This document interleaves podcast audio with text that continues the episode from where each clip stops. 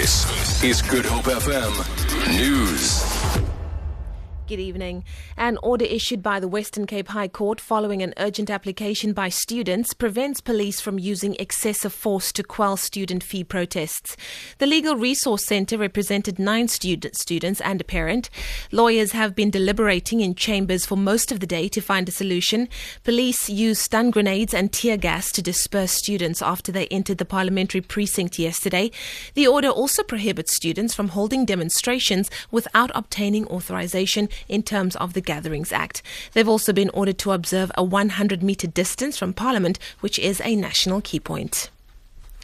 Thousands of protesting students gathered outside ANC headquarters at Luthuli House in Johannesburg, and they've handed a memorandum of demands to ANC Secretary General Gwede Mantashe. Mantashe, accompanied by other ANC officials, emerged from the ruling party's offices to meet them.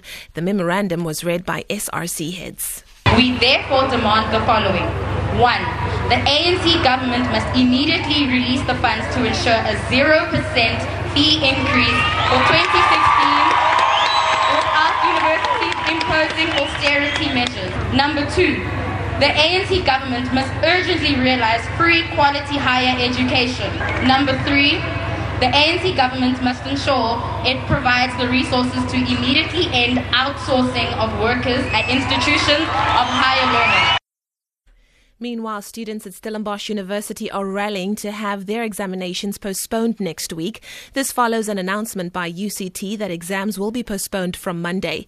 A new date will be set following discussions with students and staff. An activist at Stellenbosch University, Simone Kibido. Currently, there's also a discussion about having our exams shifted since everybody who's been part of this movement is exhausted and cannot possibly be writing next week. So um, that is what we are moving towards now before the end of today we hope to have a to have a conclusion on that. A Ghanaian national who faces several charges of attempted rape and indecent assault involving girls aged between 7 and 11 has been denied bail in the Plettenberg Bay Magistrates Court in the Southern Cape. The 38 year old accused was arrested last month and will appear in court again on the 27th of next month. He also faces charges of exposing children to pornography. And then finally, German footballer Bastian Schweinsteiger is to take legal action against a toy company for making a Nazi doll that looks like him. The firm has produced a figurine in Nazi uniform with a face like Schweinsteiger's.